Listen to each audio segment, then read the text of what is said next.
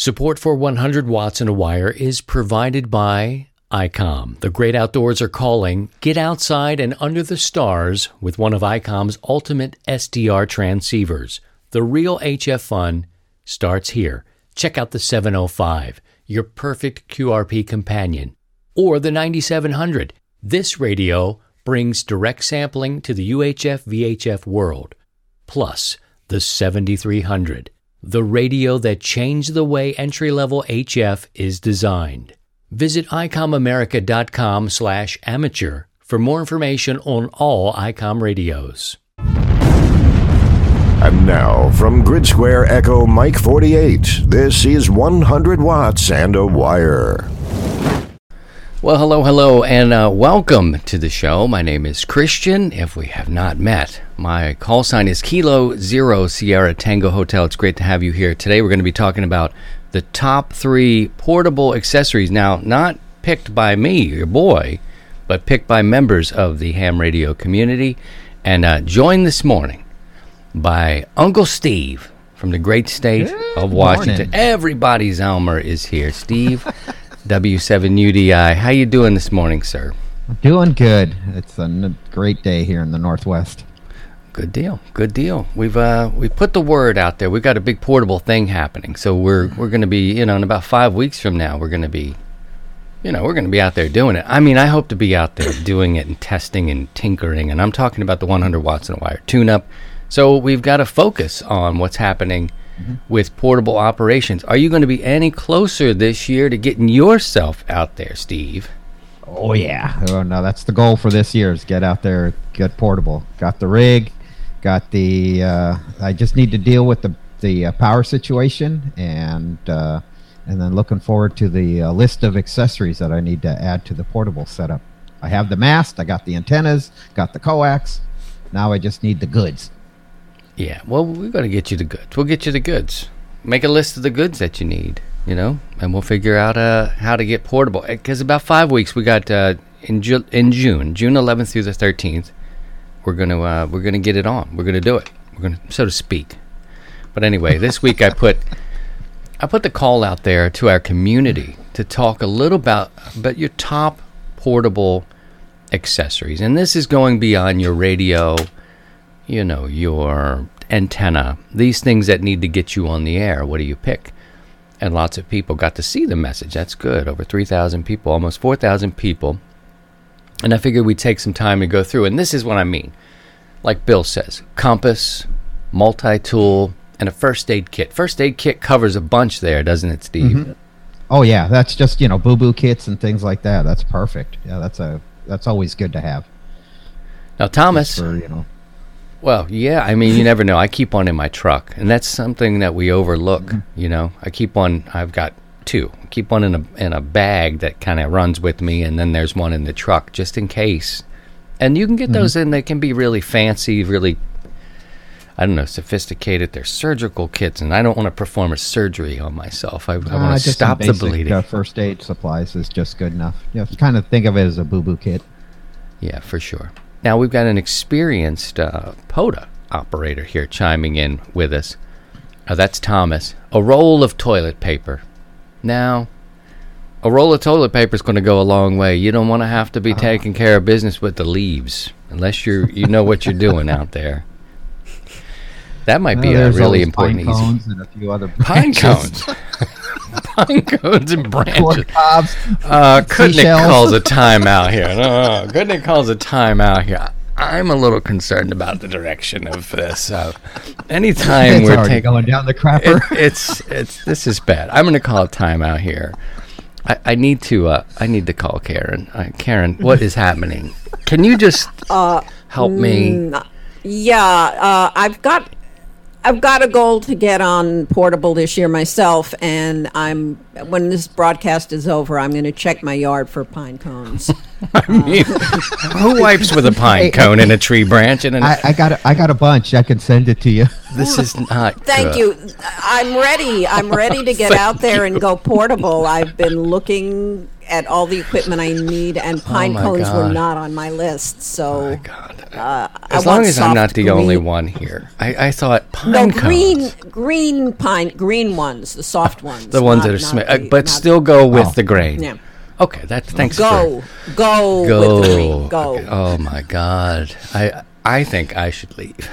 I think this is the part of the show where I got to go. Another pun. This is ridiculous. Sorry guys. But hey, what are you going to do? Let's get back to some serious business here. More more puns. Everything has to be about the duty.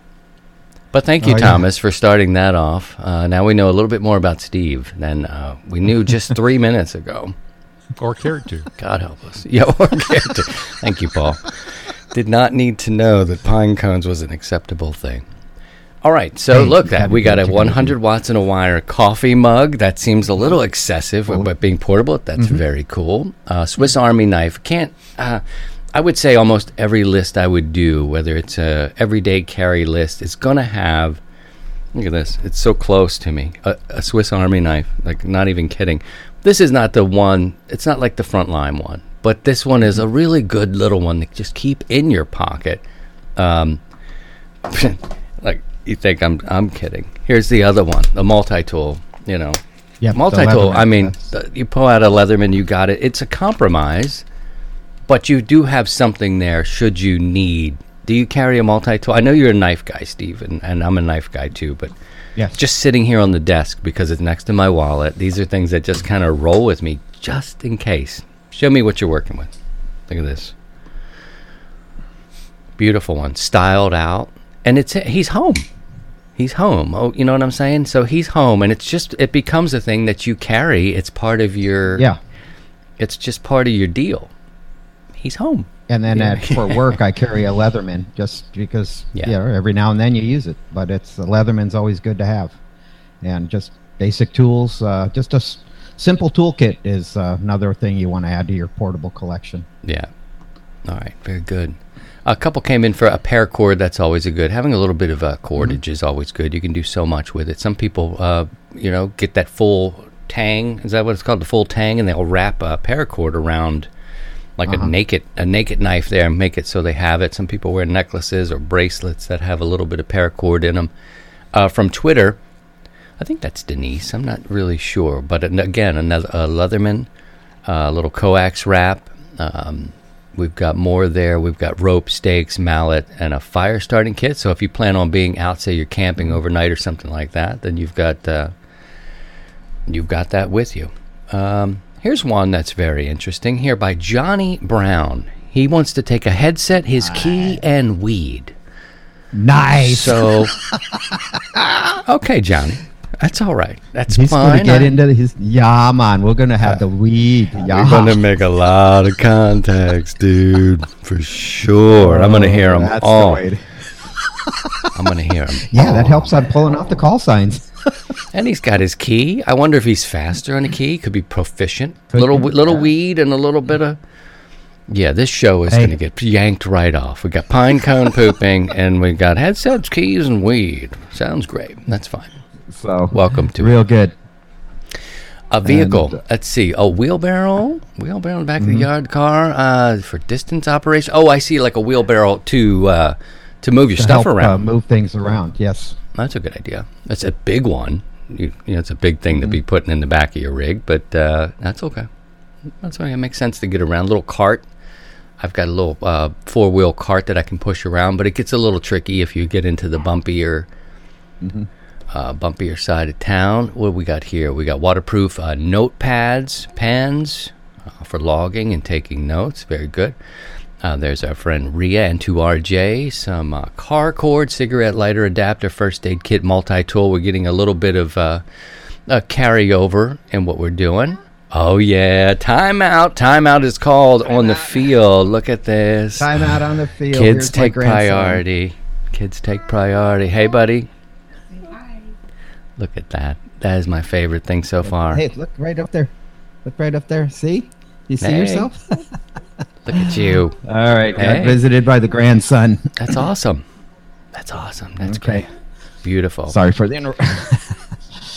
All righty. All right.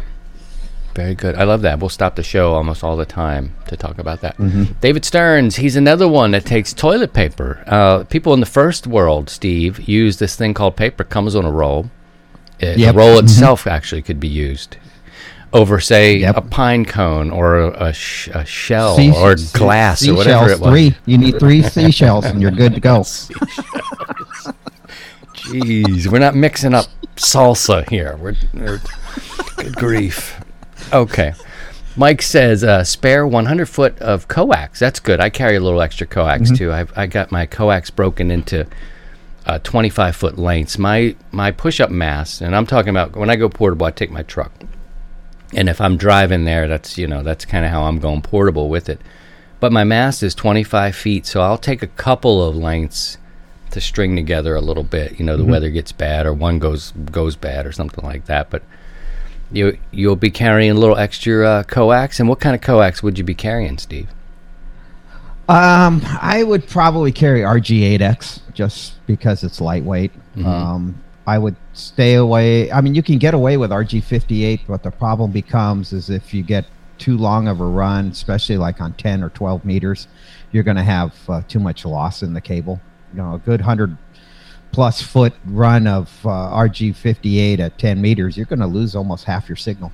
Okay, so if your uh, radio is putting out 100 watts, you're going to have maybe 50 watts at the uh, at the end of the coax. So you're going to lose half your signal just uh, going down the coax. So RG8X keep your run short, but uh, some cases you have to run a little longer. But I just see that as more as space saving and uh, weight uh, going with. Uh, 8x uh 213.8 if you got the space and uh, you're not you know hi- you know hiking up to a up to a hilltop or any place else um, then you could probably get away with uh, a bigger heavier cable but you know we want to make it easy we don't want to make it into a grind it's uh, you're Yeah. not setting up a 75 pound rucksack and trying to haul all your gear up to the uh, out you know a couple miles from the parking lot Right. So Yeah, and I think connectors, because I take 25 feet sections, having those connectors to marry those two together if needed, that's like a must for me. I have a little bag. It's a little leatherette bag that I got my Heil microphone in. This is, I don't know if he still does that, but they're perfect. After the microphone is placed, uh, these little leatherette type bags, I got a nice zipper, and I pack it full of little odds and ends and stuff like that. Yeah. So, and extra bags. just get extra stuff you know extra barrels extra adapters and things like that Mm-hmm. if you need say two pack three or four just so because things get lost or misplaced and uh, this way or or barrels can have problems and uh, sometimes it's just like hey something's wrong with this thing and uh, just swap it out and now you're back in business so having a few extras uh, will can make a bad day. It can save you from a bad day. Mhm. Yeah, because I, I know folks that have had to turn around and go back and get coax because they forgot the coax, and you Mm-hmm. know you you start off thinking I'm going to take everything, and then you t- I I did. I took way too much, you know I had Yeah. way too much, and then but when you don't have enough, so it's kind of this is just a practice. And in what is the community taking out there, and we've got another. Um, POTA activator coming up here. Uh, Let me see. I, think I missed hers. Uh, where did she go? Amy. There's Amy. So she's got pole line, notepad, pencil. She's out there doing a lot of parks on the air stuff. Uh, she's on the mountain, so water. Water's a big one, and it comes up several times. Uh, we may not get to see all these Yes. uh, before we go and do uh, our next segment. Uh, but water Number is a huge, huge thing, guys. And um, years ago, we had a friend of ours take us on a an operation, a SOTA operation, audio back when we were doing audio only. And uh, I think it was about a five mile, I think he went five miles in roughly. Didn't have enough water and almost didn't make it back. And it was water based physical problem. He had gone too far, overestimated his ease of this, and his body at some point on the way back almost shut him down and he finally did make it back to the parking lot and he had to go and, and he was describing you know this fail he considered it a fail but it was his body's need for water that he exerted himself in this mountain or summit yeah so uh, he, he got dehydrated totally dehydrated and almost needed a rescue out there where he was. He was embarrassed by it, and I was like, "You shouldn't be embarrassed. You're actually teaching people."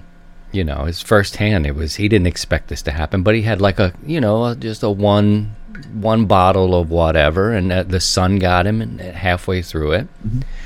So uh, take your water, folks. That's a Take That's your an water, and if you can take some uh, electrolyte supplements, uh, there's a great little product called Sqwinchers. They're little packets that uh, you uh, you can put in a 12, 16 ounce bottle of water, shake it up. It's uh, kind of like Gatorade.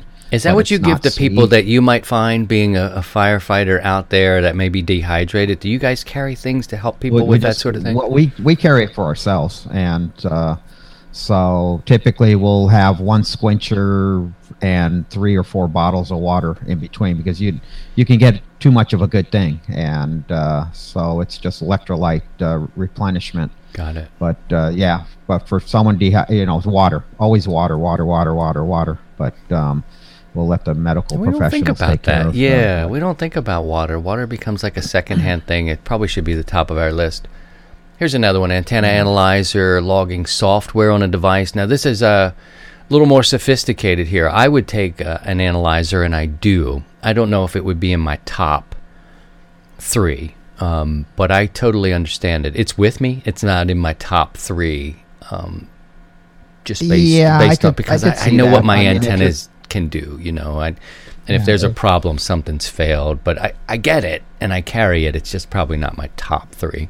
Go ahead, Steve. What were you saying? It all it all depends on you know what when you're when you're operating portable. You're you operating portable out of the vehicle, Mm-hmm. or are you packing out to a a portable site? So that's uh, and typically if you're doing this over and over again, you're going to minimize things, and you're already going to have an antenna system that works. I like the idea. Don't get Mhm. me wrong. I mean, I think the idea of having the analyzer with you is great if you're trying different antennas and things like that. But if you got something that's been working, right. uh, working fine, uh, that's just added weight and uh, that you got to carry. But if you're setting up in a parking lot or in a campground or someplace uh, that you're next to your vehicle, then by all means, uh, go for it. and Yeah, and this is not a different things while you're out. definitive list. You know, this is a list of what do you think? And I know people fired off responses. That's because that's what we do. We go, oh, well, I'll say. But yeah, an analyzer's there with me for sure. And the trip in the top, mm, that that, that would depend. But I understand. I ain't mad at you. It's just a it's a think piece here. That's all we're doing here. We'll do a few more and then we'll we'll head off. And uh, I like the voltmeter from Randy. That's that's a good piece of uh, test gear. Oh, let me open Always this have that because uh, lantern. Okay. then- He's got a whole list here. Look, he goes down to nine. Lawn the chair. wires We'll take your first three. We'll Five take- gallon bucket with padded seat. Yeah, that could work for many things. Back to the beginning. Yeah, you carry your you know, you can put your your pine cone. there you go. Your bucket. uh, just you know, word to the wise. I, I would not stick a pine cone in there, but um, in the bucket, yes, on yourself. N- number nine should be number one, the lawn chair. And you got to have good, Yeah, you sit, you, know, something comfortable to sit sit down on, and uh, then you can sit there and go from there. Hotspot, cell phone, backup batteries. That's good. Uh, Pencil beer paper. and ice. There we go. Now we're talking, PJ. Beer and ice. Now. Whatever happens, you're going to be okay. You got beer and ice, cooler ice, Ice, snacks, uh, water and snacks. Yep, that's. Uh, I think water's Mm-hmm. got to get up in that top three. Analyzer, mast Mm-hmm. rigging, uh, connectors. Uh, let's see, we've got water antennas. He carries at least three. I feel you there, brother. I'm uh, I'm I'm holding at least uh, a couple of good ones that have been tested a lot. Bungees, Yep. batteries, keys, notebooks. Trusty uh, H- HT radio in case. Yep, that's a good one. Just some backup there. Here's a friend of ours that doesn't know how to count either. Edwin here. I don't know. It's another. He's so close to the red light district in Amsterdam that he's like, oh, let me tell you my top three tarp, thermos, pegs, seal bags, backup feed line, power line. So, but he is also a very experienced SOTA operator there. But uh, yeah, stretching Space out history a little bit. Joe. and and if you're and if you're hiking out to to a place then you might want to think about uh, i know we don't think about this uh, well we're just only going to go out for a day but you should probably factor in that do I, if if i have to spend the night at a site you know, where you hiked out, say a couple miles from where you're at. Say something happened, you twisted an ankle, and it, it was kind of getting dark. And uh, is there a way to you know spend the night and uh, have some provisions there? So. Yeah. It, it, to each its own. I mean, but uh, I kind of look at that way also. Is that um, what in my job I carry a uh, a backpack in my uh, work truck that has provisions that if I have to spend the night someplace, well, you know, on a mountaintop mm-hmm. or uh, or I'm coming off of a mountaintop or out in the backwoods and something happens and I can't get out, at least I can. I got shelter and I got food and water and uh, at least uh, spend the night in the in the truck or around the truck there or at at a radio site. So All I always right. kind of think that way. So go from there. We have to uh, take a break here. We'll come back with another segment. We're going to talk hour 73 and how this may tie into your portable operations and how you do all that sort of stuff.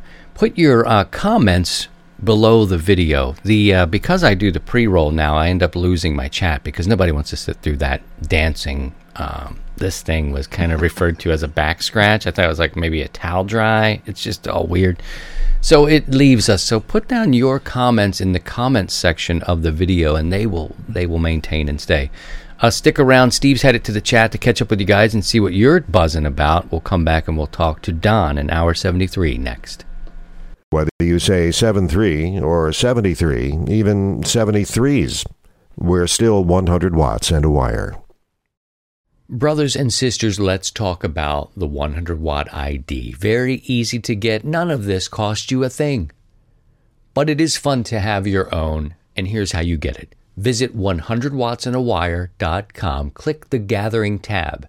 Here you give us your name, your call sign, and your email address. Very simply put, an app will sequentially issue your ID, and a very busy human will send you that ID through the email. Then you can use it during our nets and operating events, share it with your friends, do whatever you like, but that is how you get it. Visit 100wattsandawire.com and click the gathering page. Now let's get back to the show.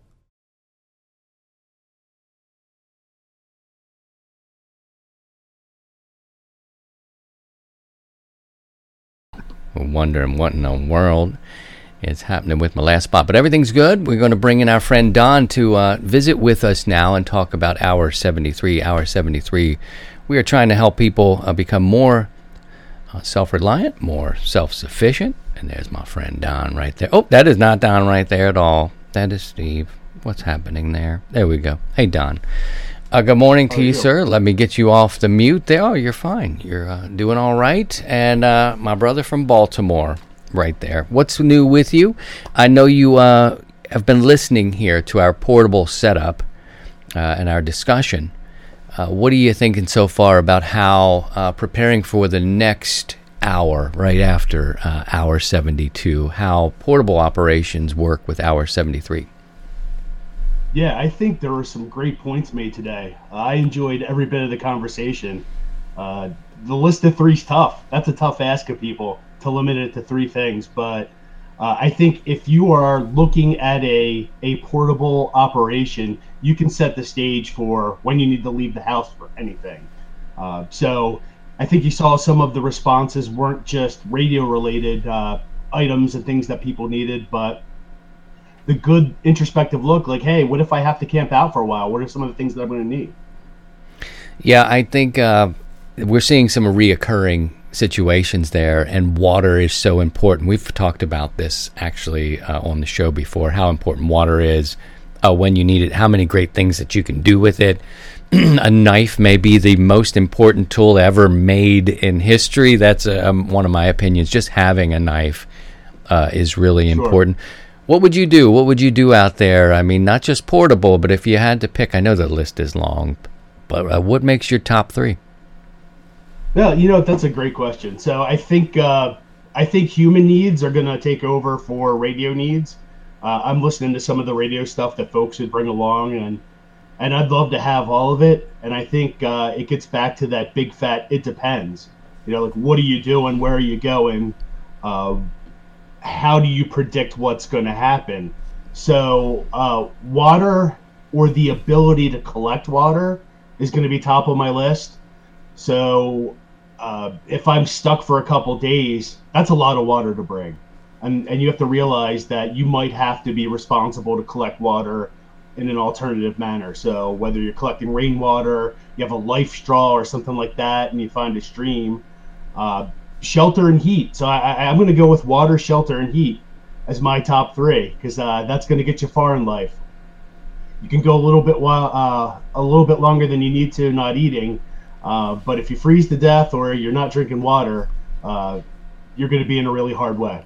So we're talking now. We're breaking away from that portable radio aspect, going out for a day, maybe an overnight camp. So we, we should probably extend it a little bit now. So we've got your basics. You're put you're talking about your basics. Uh, tools. We could talk about tools out there. I talked about a knife. We see a lot of multi tools coming up, even in, in the portable radio side. Let's expand your list a little bit better and say you need to mobilize, you need to get out, you and your family are safe but moving out uh, what are you thinking about after your first layer? Yeah, so that's uh, another good question. So, and I think Steve might have said this towards the end of your conversation. Uh, one thing you have to carefully balance in all of this is weight. Uh, it sounds great to have all this stuff in the woods or wherever you're going uh, to escape what it, whatever it is that you're escaping, but you got to get it there. And uh, people underestimate just how heavy even a 40 or 50 pound bag is on your shoulders if you're humping through the woods or over uneven terrain. So, uh, you know, this is one of those things where you would love to have the fanciest of gear. Uh, that might not always be the case for all of us. So you can do a lot with a tarp and paracord. Uh, you can do a lot uh, with some modest tools, uh, whether it be that that multi tool whether it be a really good knife that you can use for a few different things. Uh, and look, you know, depending on where you go or or what what you're fleeing from, uh, you might need to take a firearm. So if you're hunting in the woods, they have some of those scout rifles, those 22 scout rifles that break down and pack easy. You know, the, the, caveat there is, you know, be cognizant of what the laws are that allow you to do these things, but uh, if I have the tools, say that tarp, that shelter, uh, I'd like to take a little paracord and mule tape. If you're familiar with mule tape, that electricians use to pull wire through conduits. Some of it's uh, some of it's rated for like 2,500, 4,000 uh, pounds of pressure. So you can do a lot lashing wood together, building yourself uh, informal structures.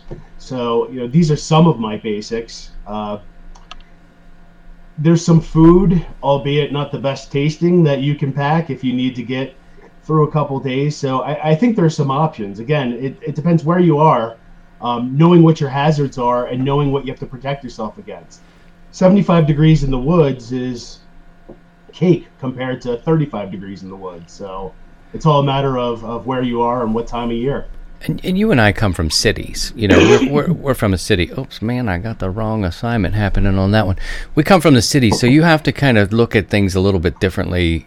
You know, in your city environment, do you suggest people put together a bag and have the bag sitting at the door or having a bag in the truck based on the scenario you're in? It, it could be a lot of fuss to put multiple bags together, but I think you and I both know people who do this sort of thing depending on where they're going. But say you're packing out, um, and you're not expecting anything strange to happen today, um, but being prepared. Do you pack this bag and just have this bag? And if you do, uh, what of the things that you mentioned are, are the necessities? So I think it, you you can do both. So to answer the first question, sure, you can do both. Uh, and I think depending on your vehicle, that gives you a little bit more latitude in terms of what you can pack and how. Uh, arguably, folks look at anything they put in a vehicle as what they're using to get home. And then that bag sitting at the front door is what you need to do if you leave home. I just saw a comment that does my camper count as a go box? Mm-hmm. And uh, hey, if you have it and you can pack that thing chock full of everything you need, uh, I'm all for it. But in terms of uh, making sure that you can get home, I think that's a little bit of a lighter bag, right? So what you're putting in your car uh, gets you home potentially. So if you're looking at, uh, I don't want to say skimping, but if you're looking at going light, maybe this is the case. So I might throw a tarp in there, some paracord, uh, some basic tools, perhaps a bottle or two of water, um, maybe uh, a freeze dried meal or something like that, and the ability to start a fire. Um, that should get me home. But then if I'm looking at leaving the house, there are a whole other set of considerations, especially if I'm taking my family. And I think that's where we can get creative. Uh, I think it was Marty uh, made the comment that in terms of radio, you know, he was packing everything radio related and then leaving everything else to his wife. And you know, there's something to be said about that in terms of utilizing your family. So I'm not going to put a 40 pound bag on my eight year old, um, but some of the lighter food, uh, some of the tarps, some of the cordage, uh, some of the clothes that he might need, I can pack with him. I can do the same with my daughter. Uh, and then I can split the load, the, the, the campsite load, if you will, between my wife and I in terms of distributing the gear evenly so that we both are lifting a little lighter, but then carrying out what we need. And then you know the one the one other thing I'd probably throw in that is you know there's a great discussion about having copies of everything that's important document wise related to your house, especially if you're coming back. So whether it's a copy of the deed, uh, any of your bank statements or credit card information uh, that you need that you can take, heat seal it in a bag or something like that, put it together and you can take with you. Uh, there, there's a lot you can do, and obviously, you know, since you're asking me my my my wish list, I, I'm throwing radio related supplies there too. I'm going to have the ability to set up a station wherever I go and to operate, or at least to listen, so I know what's going on. Let me ask you one more question because we mentioned family, and I know you've got a ball game to get to and cheer, and I hope you've made a sign that your son, you know, got a his average and all these other great things, and then uh, uh, we'll uh, we'll say goodbye. But does it take a disaster, pardon me, and living through a disaster to actually push you to doing things like this on an everyday? Because I'm guilty myself of saying, I'm just running into town. I'll be back. You know, kids are trying to kiss you goodbye, and you're like, baby, I'm just going to go get, to, you know, and you don't think that way.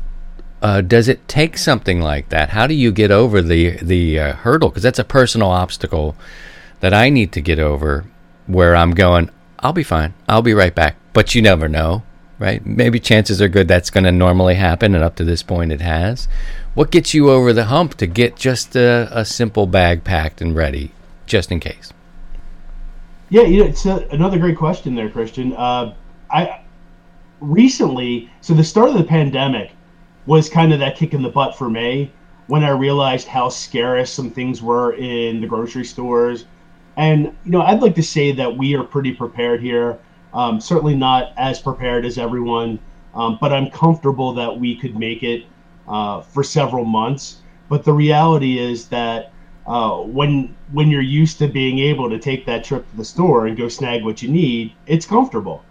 Uh, if you get a chance, so whether whether it's uh, you know some of the CERT training or even the more extreme training, uh, I did a weekend survival school down on the Eastern Shore, and it you know it was relatively informal. At no time did I really have to worry about my well-being, but I learned to get uncomfortable uh, where I was sleeping, looking for food, looking for water. And I think once you're uncomfortable that first time, and it put that puts that little scare into you, uh, it's that impetus to move forward. Uh, yeah, you can put this into practice. You, you can do this stuff for a field day you can do this stuff for a weekend in the woods. It doesn't have to be disaster related. Um, but you have to look at, for one, how do I get out and get somewhere and protect myself and then start meeting my basic needs for a couple days? And then, secondly, how do I gain the skill set if I need to be out here for several weeks or longer? And those are the things that would apply equally at home. So if we lost power here today, and let's just say we lost it for a long time, uh, and the traditional grocery store routine didn't work for us anymore, like how am I heating my food? How am I capturing my food? You know, those are the type of skills that you bring in. Uh, but we can do it, and, and, I think you can fold it into everything you do in day to day life. Uh, one of the funniest things, and, and, I'll leave this as I guess my my parting shot. Uh, I'm a firm believer of testing your gear and making sure that you're comfortable with your gear. And I've seen folks show up to events like this, and they've got a a shiny new backpack with shiny new gear that's never been touched. And you know, if you don't know or if you don't have the confidence that that stuff's going to work for you, then you're going to find out the hard way if it's a true emergency. So it's not only accumulating what you need, but it's putting it into practice and seeing how you can do. We have got to have a conversation soon about how. Oh, we got a little bit of something coming back at me there. I don't know what that is, but we'll just keep going. Um, talking about buying stuff. Can we do that in the coming weeks about the traps of buying gear? Because you just mentioned it. People don't use it, they haven't tried it. They've got all this stuff that just yeah. parks there. We, we got to talk about that because I know that's one of your no, things. I, I'd love to. I think someone made the comment earlier. They made a comment about bringing a compass. And it's the simplest piece of gear you can have, but you'd be surprised how many people don't know how to navigate or make their way through the woods. And I think someone might have just made a comment about it, quite frankly. Uh, where is it? I don't want to spend time looking through the list, but someone was talking about uh, how many people have been rescued uh, so close to their house. And part of that is uh, they don't understand how to navigate terrain. They don't understand, well, I shouldn't say don't understand. Maybe they're less less practice in navigating using a compass, using the signs of nature that tell you which way is north, south, east, and west. So uh, there are certainly a lot of aspects to this, uh, and I'm curious to see. You know, these comments have been great. I'm curious to see what folks are doing on their own as well. We're going to break this piece off, and it goes into a playlist for Hour 73. So if you're into preparedness and self sufficiency, look for that uh, on the 100 Watts and Wire YouTube channel and put your comments below the video. The chat is great. We'll be able to read it for a while, but the one thing that stays are your comments, and then we can bring it back and talk about other things that you're interested in. Don, good luck today with the game. I uh, I hope he does well, and I hope he wears number eight, and you know why. Uh, sometimes that yeah. might be a little weird. He might have to wear a different number because that one's kind of uh, like almost a religious experiment in Baltimore. It is. I think they gave him seven. Close enough, right? Seven's great. That's my number. That's what I wear. Just because eight would be, you know, you got to be careful sacred, with that. It's a, it's a sacred number if you're from Baltimore and, and maybe some other places. Thank you, brother. We'll uh, we'll catch up again real soon. Have a great day. Yep, chat soon. All right. Take care. Take care. All right. Now it's that time. It's that time for us to get together with our friends from Amateur Radio Newsline. My thanks to Don for coming in and hanging out and giving us his expertise. Now we're going to take a couple of news stories with uh, more friends. Guys, I got to ask you What's on your list? We'll start ladies first. Uh, your top three portable things. I know, Karen, it's on your bucket list of what you've heard and what you read, minus your radio, say the coax and the antenna and the battery. What would be the things that you would take? Oh, I'm sorry. Let's start over there. Go ahead. oh, me. then you didn't you didn't hear me say pine cone. Okay. No, no, no. no. Um, I I think the compass is a great idea. I think the compass is a wonderful idea. Uh, probably some orienteering training if I'm going into deep woods for sure. Something folks have not mentioned, which I would like to say is a top priority tall, hard boots. You're in the woods. Snakes. Say no more. You really need to protect yourself from the knees down because snakes are out there. Uh, I think the other thing I might bring, even though there would probably not be any cell service, is my smartphone. You may recall the story we had. Uh, was it last week? I think so. We talked about the dramatic rescue of this fellow who clearly could have benefited from this program today. Uh, he went hiking and ended up spending the night on the mountaintop and was rescued only because, with the dying battery in his cell phone, he s- snapped a photo of himself standing and a ham. Ben Quo in California matched the topography to some satellite photos. So don't overlook the cell phone. It's true when all else fails, ham radio, but sometimes a cell phone doesn't hurt. So I would bring those three, but definitely the boots. Uh, I respect critters. Yeah, good deal, Paul. Uh, I know it's on your list to eventually do portable operation of what you've read and what you've experienced over 40 years. What are you taking out there? Oh dear. There you go. Okay. Um, you know, I've I've never really been an outdoorsy kind of person. So, although doing some portable operating sounds like like fun, and I've got some of it, I don't really have a radio that's easy to to throw in the car. Um, but our club is going to be doing field day this year, so we were just talking about that last night in our meeting about all the things we need to start planning to bring out to the field day site. So, but yeah, I mean, regardless of of what tech you bring, whether or not that's all there, personal stuff taking you know for your your health and safety is key because if something happens to you and you don't get back, it doesn't really matter whether or not you made contacts. Uh, there was some talk earlier about uh, the, the, guy who went out hiking and uh, without enough water and really was in a bad way. Mm-hmm. Uh, a few years back, one of the uh, IndyCar drivers that I'm a fan of, uh, Pippa Mann, uh, was at the Indy 500 and her drink system in the car broke down about a third of the way into the race. So she had to finish the 500 without mm. being able to get you know the water during the race, and she was in really bad shape for like three four weeks after that because of dehydration. So I mean that's a serious thing to consider. Is just make sure you've got plenty of water or whatever with you. And really, water maybe something with electrolytes is you know because bringing a case of beer with you is not the same. Not the same. No, it's nice to have that as extra. Got to get us yeah. rolling here because I know Karen's got a, an important date and a time schedule this morning. We do two stories here every week one that hits the headlines and one that may not have hit the headline. Uh, Karen, what do you have to kick us off this morning? Well, we always respect our silent keys and we always like to talk about them. Uh, this particular story is one I will probably trot out every now and again when people ask me why ham radio is so wonderful. This is a silent key. Uh, Ted Trowell, uh, G2HKU, died at the age of 98. There he is a couple of two years ago with his buddy Bill Maxon, N4AR, uh, an American surgeon who came to see him two years ago to present an honor that was from the First Class Radio Operators Club, which is a big deal.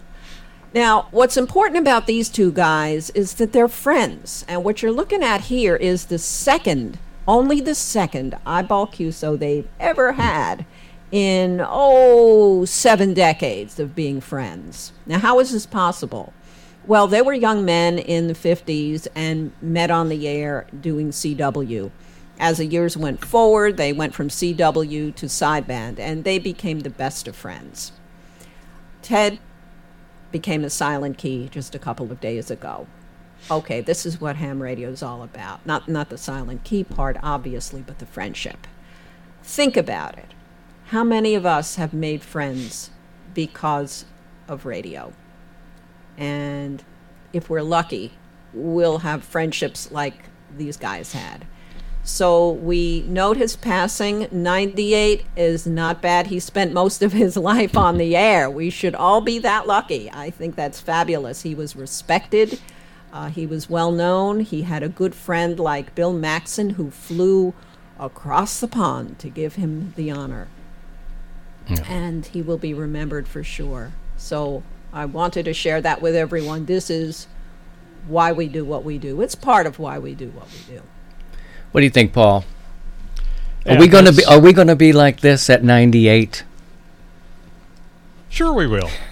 we better. we make it that far. All right, that what a life.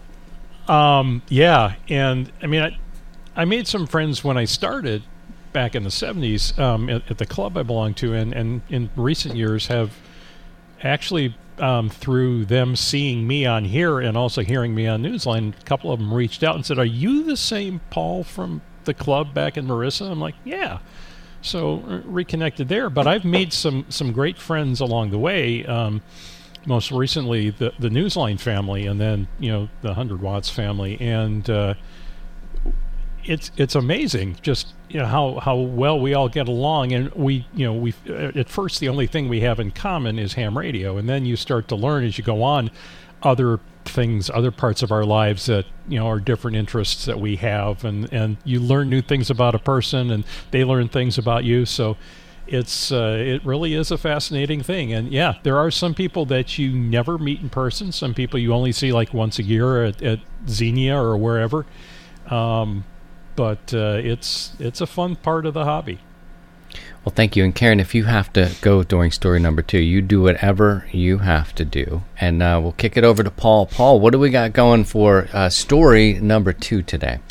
Well, my story is about a, uh, a radio club in Pollock Pines, California, or in that area. Um, I did a story about them a couple of years back for Newsline. They started a neighborhood radio watch program in Southern California and what they what they've done is uh, they got non-hams in the community to understand how important it is to have radio communication in case you know because they have a lot of wildfires and things out there in case uh, regular communication goes out. And uh, they need to be able to have uh, other ways of communicating with, the, with each other and with emergency services and that. So they started uh, a group of interested locals uh, using GMRS radios. They got them trained, they got them their licenses, and they taught them how to do a net. And then they stepped back because the guy I was talking to said, We didn't want to be the guys who just came in and said, Okay, we're going to do this. But you, he said, No, the only way it was going to work is to get them interested and get them involved, give them the basics and give them the understanding of how we do this, and then step back and let them figure it out on their own and uh, it's been very successful. All the you know all the people in in several neighborhoods all have a radio in their house. They set up a weekly net where they check in to make sure the equipment is still working and that they can talk to each other. And uh, they have done this in a number of communities in Southern California. And uh, in Pollock Pines, they recently had an, an Earth Day celebration, and uh, they had a big a big thing in the city, and they talked about various you know uh, things about the uh, you know, ecology and, and those sort of things. And the radio group was there as part of it, um, talking about this and talking about the community activities that they started for these. And uh, it was great because a number of the people that they had gotten involved in this GMRS program came up and said, This is fun. I want to become a ham too. So um, you know, and it's something to think about in your area. If your area is prone to natural disasters or outages of, of traditional communications, uh, you might want to communicate with your neighbors and explain that you know you don't necessarily have to get a ham license, but there are other services, and if you get these fairly inexpensive radios and you get your license, we'll show you how this system works and how you can set this up and how you can do it, and then you know you can work out your own plan to uh, stay safe and stay in touch. I think it's high time that we get back to our communities. I think I don't know what it was. I don't want to blame the internet and uh, you know all these sorts of things, but we've really gotten away from in a lot of cases, not all cases. You know, that whole mind your business kind of uh, mentality, but our communities are really important to us when things go wrong, and it seems like it's not a good time then to try to get to know someone. You know, it, it just seems like I don't know coming up almost through a pandemic. I'll say that that, that it's time. Do you feel that way? I do, and uh, coming from. You know, I was born and, and raised in Chicago, but then I, we moved to Southern Illinois when I was a kid, down in your neck of the woods. And we lived in a small town, and you really knew a lot of the people in the town, and they knew you. And you know, when I moved back up here to, to Indiana in the Chicago area, you know, our my neighborhood um, is uh, on our side is all condos, on the other side is all townhomes. So that's more or less transient housing, um, where they're only there generally for a couple of years as a as an interim between wherever, and they move on to a house. Or, so, you know, you don't have necessarily a sense of community in our neighborhood because a lot of the people there aren't there for a long time. But uh, and I, I think that yeah, I think the internet does play a part of that in that people don't necessarily have to rely on each other to find out what's going on, how are things, you know, what's going on downtown. You can just go on the websites or Facebook and, and check that out. So, um, you know, with at the risk of sounding like an old man, it would it would be nice to you know, have some relationship with your neighbors so that at least you know who they are when you see them on the street. And uh, setting up the radio thing is one way, and it also puts us in a good light if you know if we explain this is part of what we do and this is how you can do a part of that without going through you know if you don't want to go through the whole licensing and studying and all that if you just are interested in emergency communications or being able to check on your neighbors to make sure they're okay you can do this Yeah, I So- think it's important, and uh, I don't know. I think we just need to. Uh, Maybe it's a change. Maybe it's a societal change, and this sort of thing is a change. I think hams generally are really open to each other and Yeah. accepting and warm. But the guy down the road here, and I've got a lot of older people uh, who live in this area here, so it's it's worth checking on them. And they even do email, so even even a small reach out now and again might might help. exactly Well, thank you, Paul. Thank you for uh, sharing that story with us, and I hope that we uh, maybe we can. I don't know. We can do that. I need to learn more about the system you're talking about. You know, that's my thing. Is like I'm such an HF guy that these smaller things and these family radio systems. I'm I'm sort of. I need to know it better. Yeah, absolutely. And before we go, I'd like to mention Mhm. again that uh, Amateur Radio Newsline Young Ham of the Year Award nominations are open until the end of May. 58 and below, is it? You can be 58 or 62 and below. When are we gonna? No, We 18. can't. Okay, 18. I know. As young as we think. What a we guy. may act 12 from time to time, but I don't think we fit. 18 Um, yeah, and if under. you go to if you go to our website arnewsline.org and go to uh, events, and then you can pull down, you find the the YHOTY tab and the form you can download to fill out and recommend a young ham for the nomination. One of the voices of Amateur Radio Newsline, it's Paul, WD9GCO. My thanks to you, Paul. We'll see you again next week. Stay safe. 73. All right, brother. Take care. All right, we're going to bring our uh, friend in now. Uncle. Uncle. Uncle Steve. We can do Uncle Steve, right? That's fair enough. How are you? Let me get you unmuted here. There you go. This is the, the, the universal signal from. Nope, not working. Yeah, I got to learn a little bit more about these community radio systems. My wife's mm-hmm. grandfather became a really dear friend to me. And a, a quick little uh-huh. story. He was an old school kind of farmer turned to large. He did many things over his life. He lived to be 91, saw the advent of aviation, uh, the computers and the car, all these sort of. What a great time to be alive. But from 88 to when he passed away at 91, say, 87 to, to 91 he uh, lost his wife. I lost my father. We met in the garden. He taught me how to garden. This was a you know this great experience. But he also grew up at a time where his family made their own clothes. The farmer down the road grew beef. His family grew vegetables. They would trade. They would make sure this whole area up here where I live today was taken care of through bartering or just what this service is provided by your family. This is milk and dairy. We do this. And he, he became a postman. He sheared sheep for uh, extra money. He was a fascinating guy. But those days seem to be so old fashioned. And this story here, you know, really makes you think like, do we really know our neighbors? You know, uh, and I, do you True. feel I that mean, way? Is it is it time? Is it time now to get back to, to knowing our It is. neighbors I mean, again? we we've kind of gotten disconnected of our neighbors. Uh, we've gotten so enveloped into our lives and our and now we have Facebook or this. Oh, I'll just stay in touch with my neighbors, but how do you really stay in touch other than you send a Facebook uh, post or or a quick email? It's it's different than standing at the fence line and uh, chat, you know, physically talking with your neighbor. Yeah. I mean, my uh, my neighbor, unfortunately, who passed away a few years ago, um, him and I used to have uh, long conversations just standing at the fence line, and uh, he was uh, into his late 80s, uh, unfortunately, when he passed away. But it was uh, he would just tell me stories about his life and growing up and and things and uh, and we would just help each other and uh, go back and forth and but uh, yeah we need to stay connected with our neighbors. And we kind of get uh, disconnected real easy because we have all these conveniences and our life is so busy but uh, and that's the cool part with amateur radio. We still have that connectivity with friends uh, and people. And like what was brought up earlier was uh, with the two gentlemen. They don't see each other, but they've been best of friends mm-hmm. over the air. And uh, and for me, there's I have a lot of friends that I only see once a year.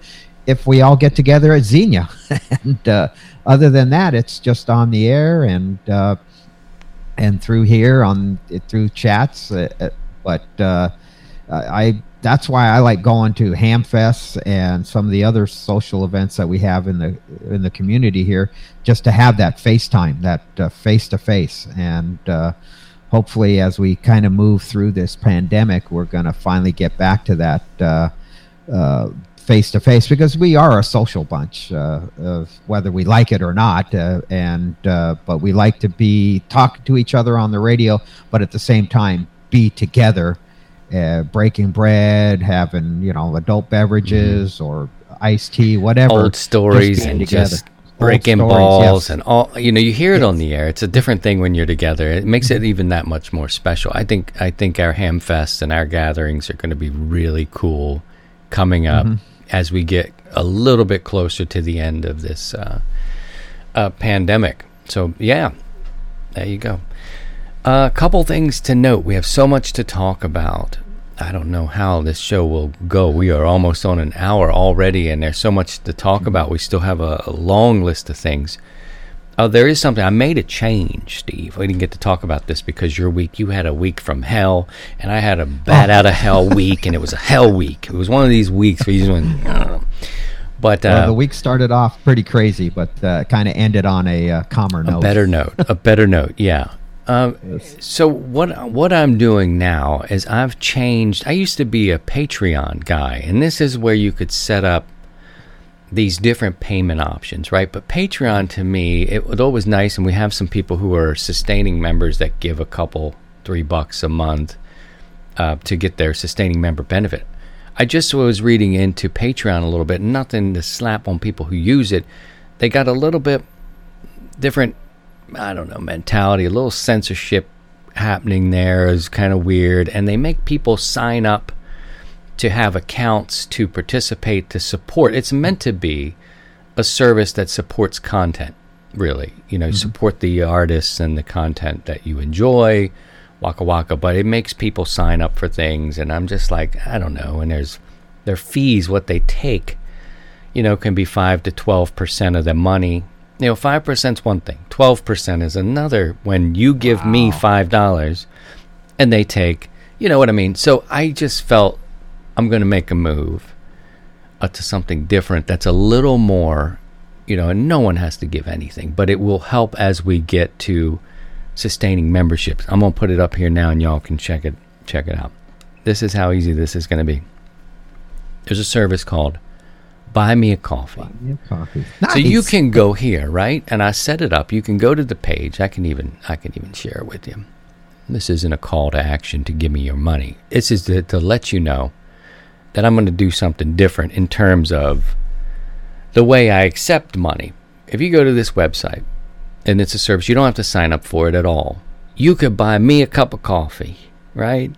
One time, no commitment at all and the money comes right to the source you're trying to send it to. There are other content creators and people doing things.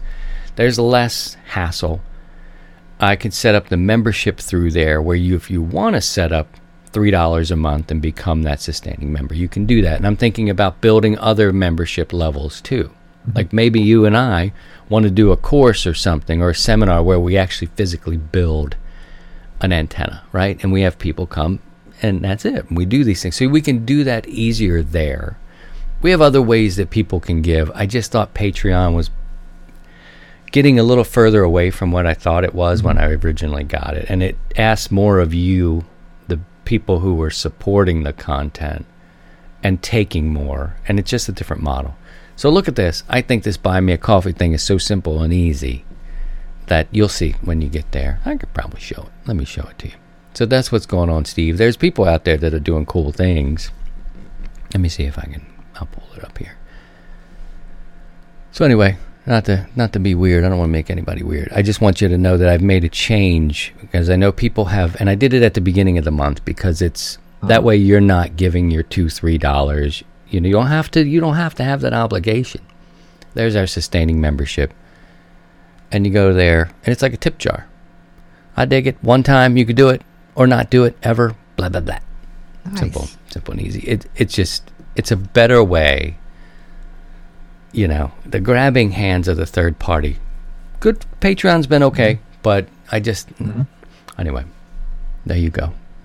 So buy me a coffee. This one's getting low.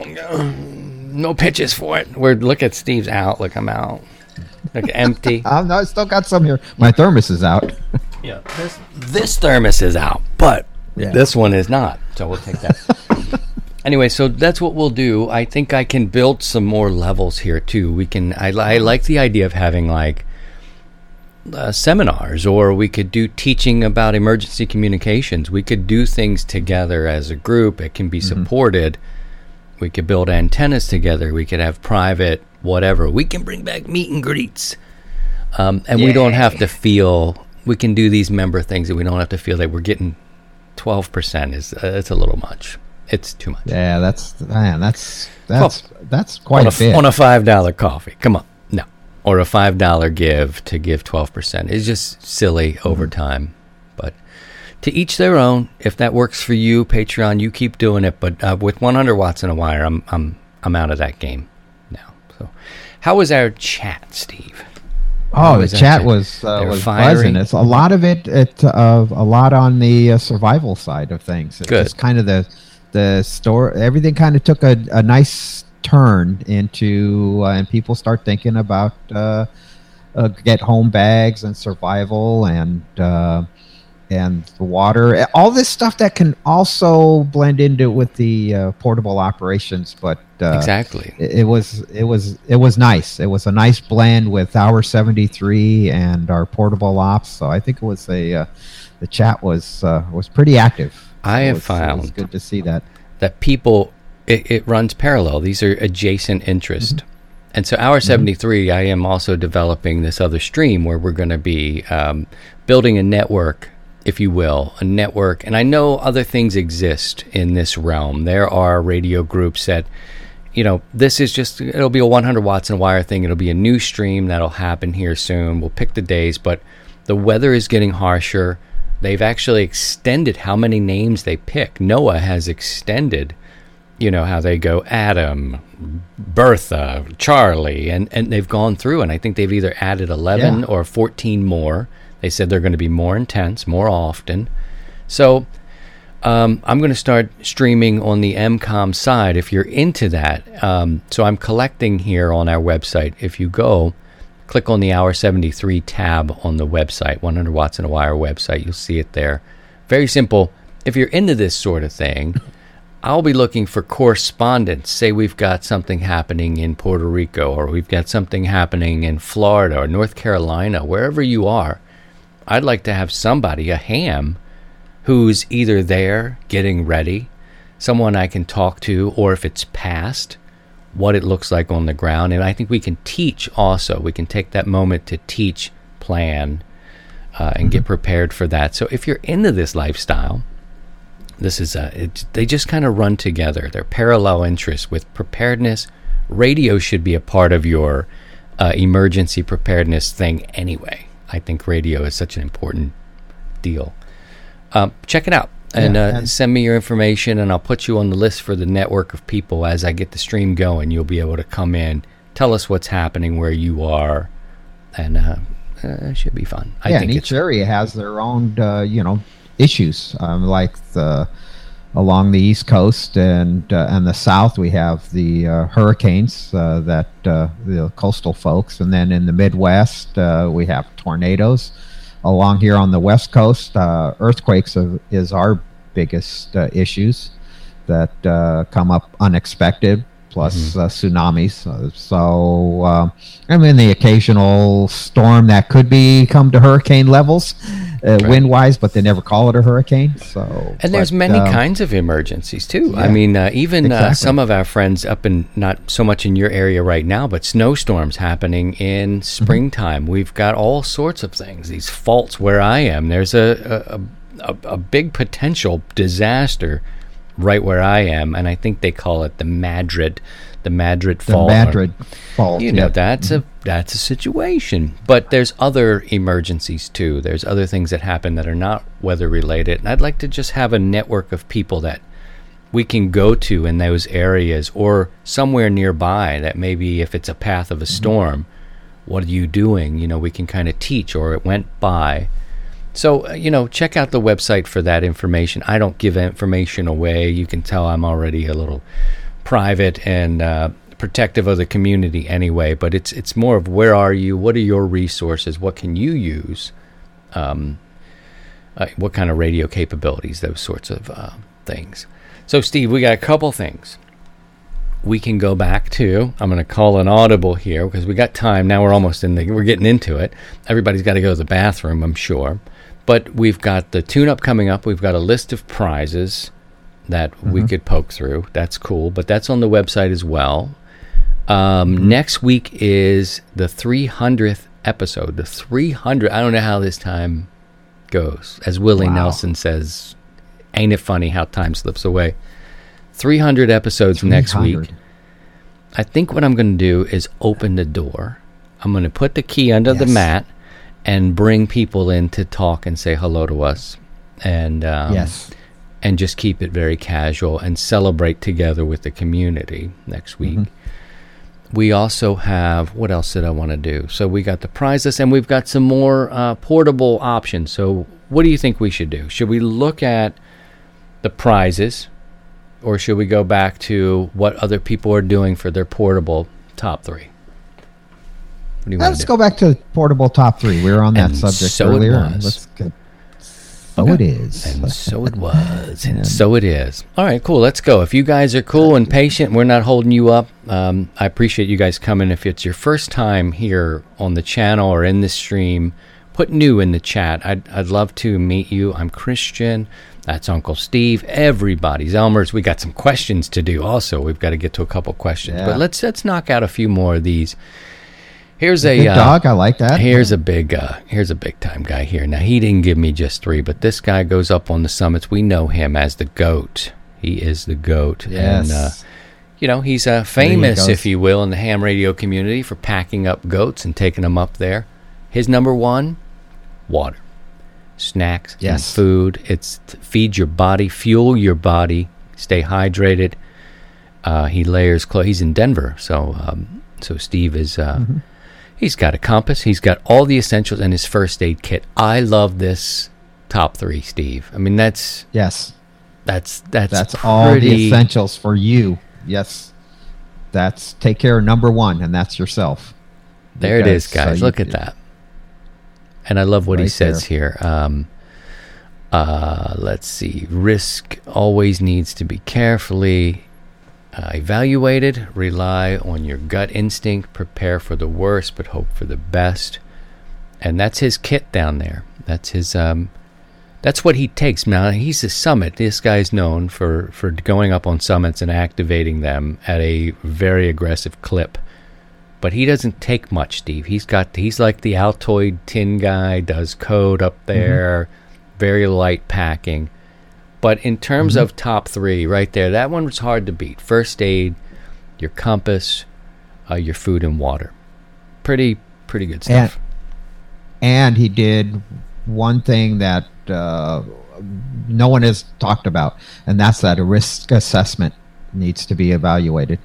And it's just like when you're working on a tower or doing anything else. It's uh, you want to assess the risks, whether it's just a simple in your head and uh, or or laying it out on a uh, on a sheet of paper that says, okay, these are the risks, and uh, how do we mitigate them, and and go from there. And uh, that's an excellent point, Steve. It's uh, that's way to go. And uh, I like and in his top three.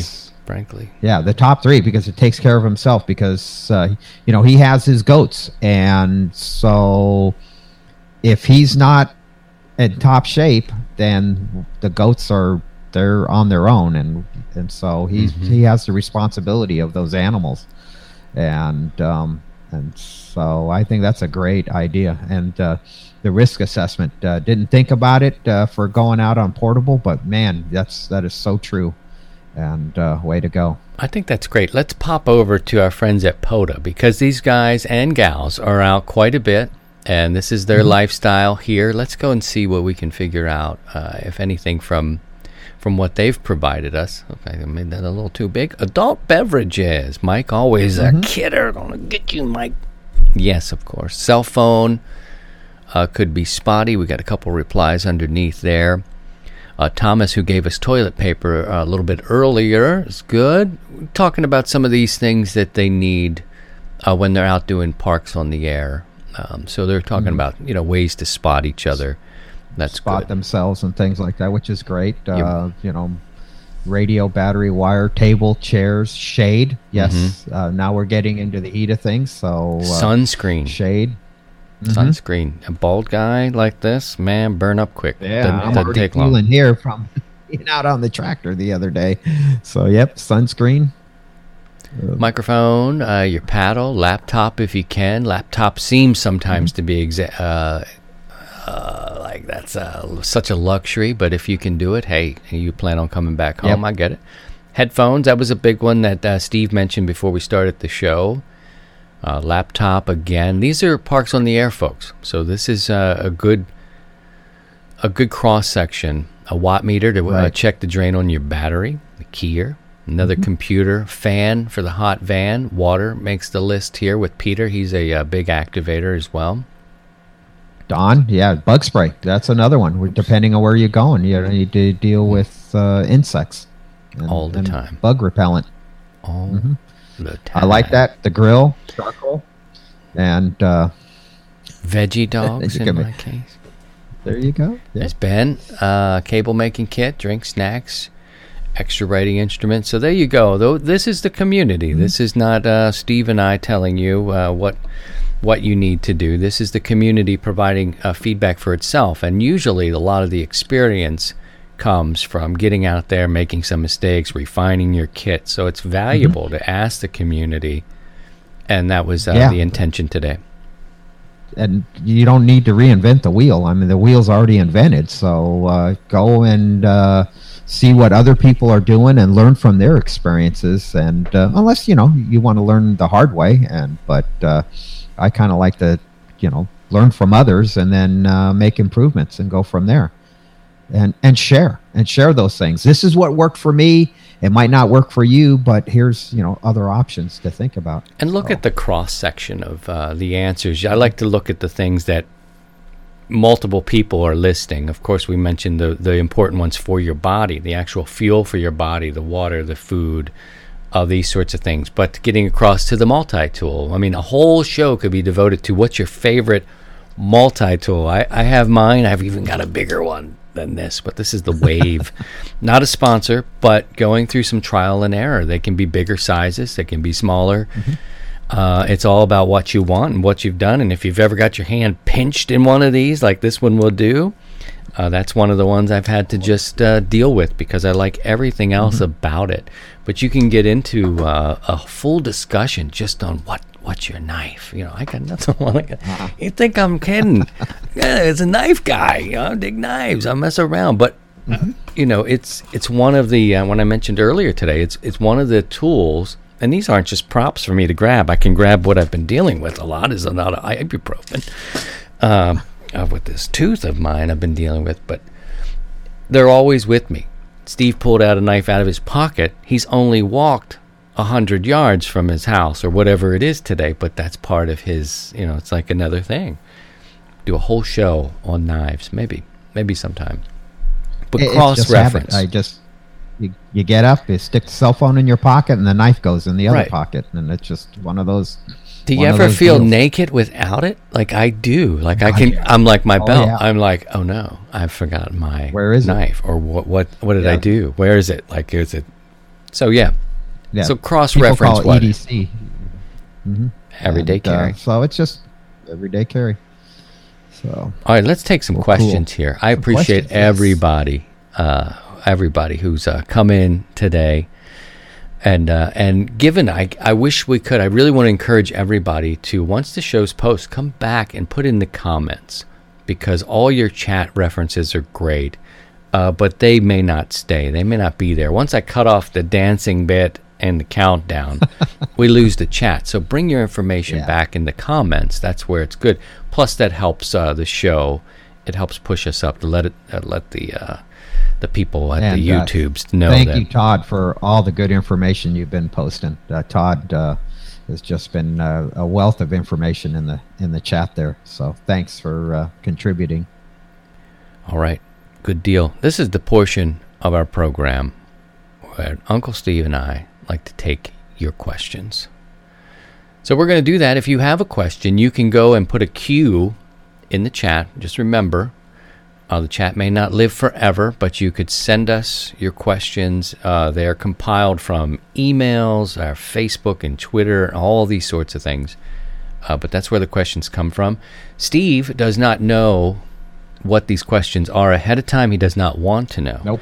So we must always say if we stump Uncle Steve, you've asked a really good question about how DNA is uh, developed and tested on crime scenes. You know, so if you stump him, but we will say if if we can't give you the answer today, in our experience, we will uh, we'll go research it a little further. I don't think we'll be thrown for any loops, but let's uh, let's get started. Hey, you never know. Question number one: What does full quieting mean? Okay, so full quieting is a term used in FM, so on like two meters or UHF repeater. So it's an FM mode, and uh, what happens is um, it's the signal. So when you're working a repeater, you you look at your radio and the you're going to get full scale or S9 or whatever what you're hearing the repeater. It's always the same. The the thing that you can tell convey to the person you're talking to that's getting in that is accessing the repeater like you is whether they're noisy into the repeater's receiver. So in fm if you if you have uh, your kind of we'll, we'll say your s3 into the repeater's receiver there's going to be some noise that is going to be mixed in with your audio. So there'll be that white noise or hash in the background and what full quieting means is that basically the signal is clear. There's no background, no no background noise, or we're if there's you know we just hear everything. We can hear the pin drop essentially, and uh, so that's just a way of giving the person you're talking to through a repeater a signal report as far as how they are getting into the repeater. You hear the repeater whether it's full scale or it could be noisy also, but uh, that's a term that's been used for a long time. Full quieting into the repeater's receiver we don't use it on HF. It's but but normally just in FM. Uh, you could do it on simplex too. It's like if you're uh, working somebody on simplex, it's like yeah, you're full quieting, so which means you've got S9 plus signal. All right. Here's an interesting one, Steve. Check this out. What sort of ham radio products can be made with a 3D printer? Everything. Everything is the answer. Oh, I've enclosures. Uh, if you wind your own baluns, you can make the case for that. Is uh, insulators for your uh, antennas, your center sections for a dipole antenna. There's a lot of things you can make with a 3D printer. I mean, yeah, granted, you can't uh, you know 3D print out a uh, an FGP uh, you know field gate array uh, chip or anything like that, but you know if you make a little uh, QRP kit that comes on a circuit board or something, you can make a an enclosure for that. So it's uh, it's everything. You, can want to know what I uh, heard? I talked. I I heard some fellas talking just yesterday, and we're talking Mm-hmm. about emergency communications, disaster relief, and all this sort of stuff with Hour Seventy Three and this conversation today. I heard a couple fellows talking about how they can um, 3D print shelters, like houses, like assembling. And I was like, really? Yeah. You know, how is that possible and why? I mean, it starts all these things with me where people are going to say, you crazy hippie boy. But, you know, I know it's complicated, but we've got people who live in tents in our place, and we can we have the ability in times of disaster to make fabricated shelters by this sort of technology. yeah, you could have a complete kit, a, uh, a basically 3D print uh, Legos, and then assemble your uh, your Lego uh, shelter or whatever. So yeah, no, there's there's all kinds of things you can 3D print. In fact, uh, I remember a story of Bob Heil telling me that uh, when they designed the uh, the base for the PR10, um, they did everything in 3D with a 3D printer to get the shape and uh, and before they went to tooling because tooling is very expensive. So now you can pre-make things uh, with the 3D printer and then you go off to tooling to have uh, the tooling made. And uh, that's just one of many things that you can do with a 3D printer. So, but in the ham side, what I've seen is cases for QRP rigs, insulators for uh, simple antennas for your uh, for your portable antenna. So you're going to build a uh, a link dipole or something. You can now make your little insulators know, and your I center know, section awesome. and uh, for your 20 gauge wire or whatever antenna wire you're using. So there, it's just uh, the it, the possibilities are endless. If you're into that 3D printing, put uh, some comments down below the video. Let us know what you're making. And um, man, I tell Steve all the time. Like I just put in an order with Steve yesterday for a 20 meter antenna. This guy makes an antenna like nothing I've seen on the commercial market, and I'm like, yeah, 20 meters. I got a problem out there. Could be a connector, but I'm using an old Balun. And uh, like you said, those little those little things, those insulators. So if uh, people are out there making that stuff, let us know because there's so many little cool projects, and it's a world I don't I don't really understand. But uh, I might be uh, interested in making some stuff, man. That'd be that'd be cool. Yeah, that'd be cool. Put your comments below the video. We want to know what you're making with your 3D printer. All right, we got uh, time for one more here. Here's an interesting one. This has to do with the beginning of a net, or maybe during a net, maybe every 30 minutes. And we've heard it done. Uh, stand by for emergency or priority traffic. The question came in just uh, this week. What is really happening at that time? Well, it kind of goes back to for you know long uh, uh, for many many years, and it's uh, and so when amateur radio was pretty much predominant communications mode uh, before cell phones and everything that all the conveniences we have today. Um, if you were say somewhere and you were stranded or you were out on a say a boat and your engine broke down and you're you know 15 miles offshore or or wherever you always know that there's a net that's going to come oh yeah this net's going to be on at such and such time every day. And you know at the beginning of that net they're going to ask for um, an opening and listen for people that have emergency or priority traffic. And that's kind of just kind of kept going along. It's just one of those traditions that uh, has continued and uh, will always continue and because if you're out there in the wilderness or wherever you're at and you're in trouble you kind of have an idea of what nets are at what time of the day they are. And it's like hey now when you have a net you have all these people that are scattered around. Now you have more ears that can hear you. Maybe one person in that whole group of people that is gathering for that net will hear you. That net control might not but all it needs is one person to hear you and then get that uh, traffic across so I think it's a good tradition to keep it and asking at the beginning of uh, a lot of established nets to, you know, stand by for priority or emergency traffic. And that could be that one shot that you have. It's like that, like that person that had that just enough uh, battery life in their cell phone to take that picture and send it out. And, uh, and that's that's the other shot. So this is all it, it's just tradition con- and continues on today.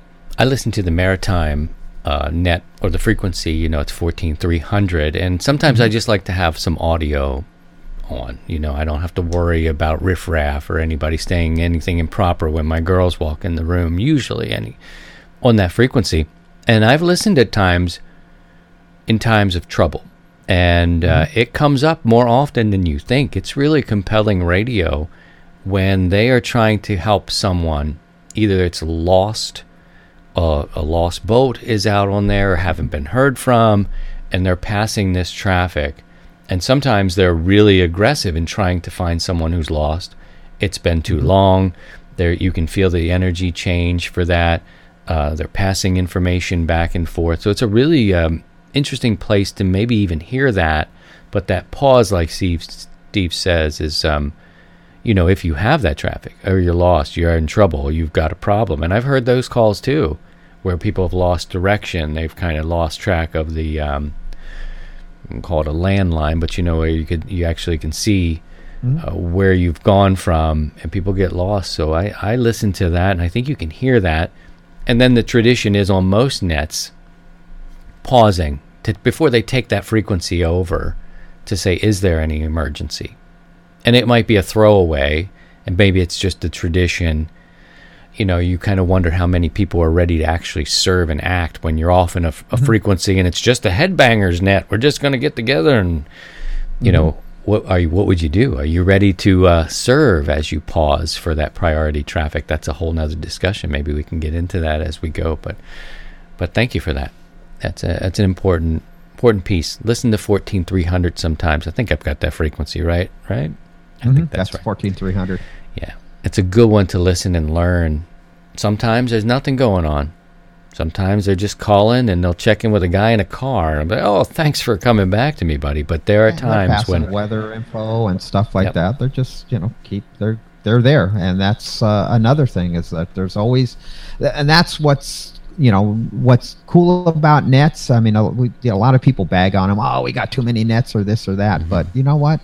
If you're in trouble and you are you need help, you're going to thank the, you know having a net there because at least you know there's a there's an audience that you can get to instead of just going out there blindly calling. At least you might have a, a shot of getting getting out and getting getting help that you need.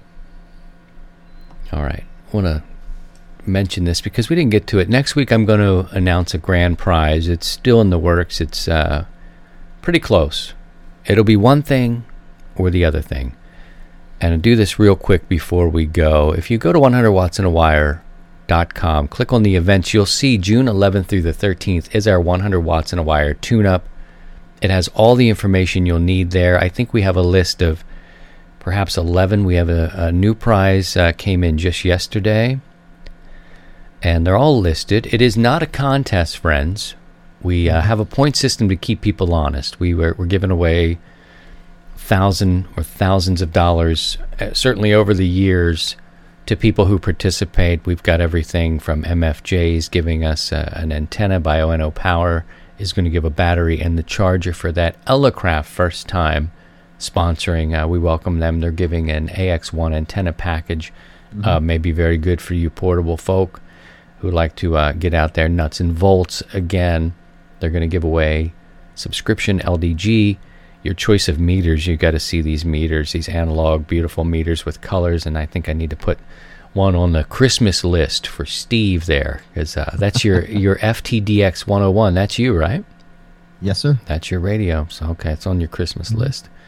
Uh, Ni4L makes some uh, very um, durable antennas, giving away an off-center fed there uh, with some really nice wire. ABR Industries, we didn't get to mention them yesterday uh, or last week rather, but we remember last year, or it was the fall. It was last year, but it was the fall, just in the fall for the fallout.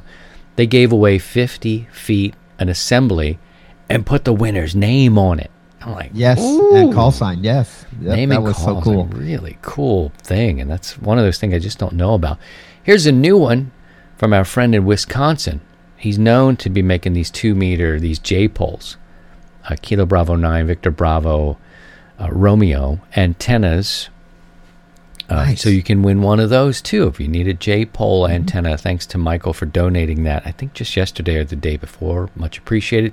CQ Magazine is going to give away three uh, a three year digital subscription three per day, Steve. They're going to give away three winners. So we've got lots of prizes and um, thinking about bundling some stuff up because it's quite a bit of stuff. So people are going to win. You just need to get out there and be active. The point system, I'll talk about it a little bit. I know we're getting long in the tooth here today, but there's so much to talk about. I need to do another stream after Uncle Steve and I go potty.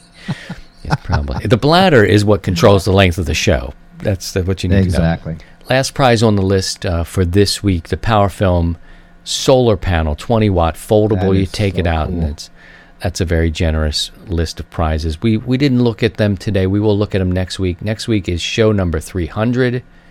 Um, we will open the door up to you so you can stop in if you're new or if you're uh, you've been running with us for a long time. It'll be like the old meet and greets. Come by and say hello on our special 300th episode. I don't even know who would stop by, but we'll find out. The point system for the tune up and the fallout it's to protect the integrity of those who are out there grinding up contacts mm-hmm. and really working hard at it to to try and maybe win a prize or just get out there. One point for general contacts, two points for 100 watt IDs. You would just say, "Do you have a 100 watt ID?" They'll say no, and you're like, "No problem." You know it's one point, two points. There's 4,000 plus 100 watt IDs out there, so there's plenty to work. And then the bonus stations come into play. Steve will be one, I'll be one. We'll give you five points. Get some skin in the game, as Steve says. And that's the point system. So it's not a contest uh, per se. But uh, yeah, that's what that's all about. So, pretty good list. Next week, I will um, Nice. present the grand prize, the standalone prize. It'll be something cool, but uh, you'll have to tune in for that next week. All right. What do we miss? Join us next week. Yeah, come No, in. I'm got gonna it all. I'm gonna leave the key. Come in and join us. Yeah, and uh, just feel free. We want to see you. We want to chat with you. Thank you for all your support over the years. We really appreciate it. People are missing the meet and us. greet. They say, "I want to Yes. do the meet and greet." And what are you doing, you big dummy? I want to come see you. Uh, oh, but uh, just put on hold. It doesn't mean it's forever. But and I know it's time. I think at the 300th Mm-hmm. episode, I'll leave the key under the mat. It'll be good for people to be either linked into our social media stuff, you know, the Facebook group. And Twitter makes me nervous putting the key in the Twitter. It's just uh, there's there's a great community there too, but it's where I get my information from. And who knows? Uh, Facebook feels a little different than Twitter to me in terms of our community. The chat will be a good place. You can guarantee the chat will will have the key, and just come up for a quick hello, and we'll just see who's interested. If not, we'll just pack it in and go take a nap. Three hundred. I'm tired. Where did where did Wow. my grandfather says, "Where does the time go?" Uh, tomorrow, a question I was going to ask you. It's Mother's Day, so Mother's Day. uh, it depends. Take- Everybody, uh, take a break from the net. Is that what you think? Yeah, why don't we do that? Why don't we celebrate Mother's Day and uh, everyone uh, just go take care of your your moms, your wives, our, our mothers in our lives, and uh, let's uh, let's take a break from it. I know it will uh, it'll, it'll keep our spouses and mothers happy. Maybe It's we'll get on the air. I say we. It could be me. Um, it's raining again today. I'll have my girls. We'll do limited outdoor stuff because it seems to rain on these days. Usually, this would be a great garden day. Get out and play. Yesterday was that day. It was better, but windy. I think maybe I will get on the air and operate at some point this weekend. I don't know quite yet, but if you subscribe and hit the notification bell, you'll know. And maybe I'll drag Steve in. It just depends on what's when Yeah. and what's going on. It, it we'll see. We'll Mama just might kick me out of the house and said, "Go out into the out in the shop yeah, and go he'll sneak out and he'll headphones on, tune it all up. We'll just see. But tomorrow, enjoy your mother. down. Enjoy your mother if you have the uh, privilege to enjoy. If not, your significant other, uh, the- the mother of your children. You know I'm a mother lover, Steve. Yep, and They- they all, say it all you moms, uh, happy Mother's Day, and thank you for all you do for us. All right, 73 for now, friends. Happy Mother's Day. Uh, take care of yourselves. Look out for each other. Uh, and we will be back here next week with episode 300, the grand prize name, blah, blah, blah. We appreciate you. 73, guys. Take care of yourself. 7 3, everyone. To join the 100 Watts in a Wire community, visit 100wattsinawire.com.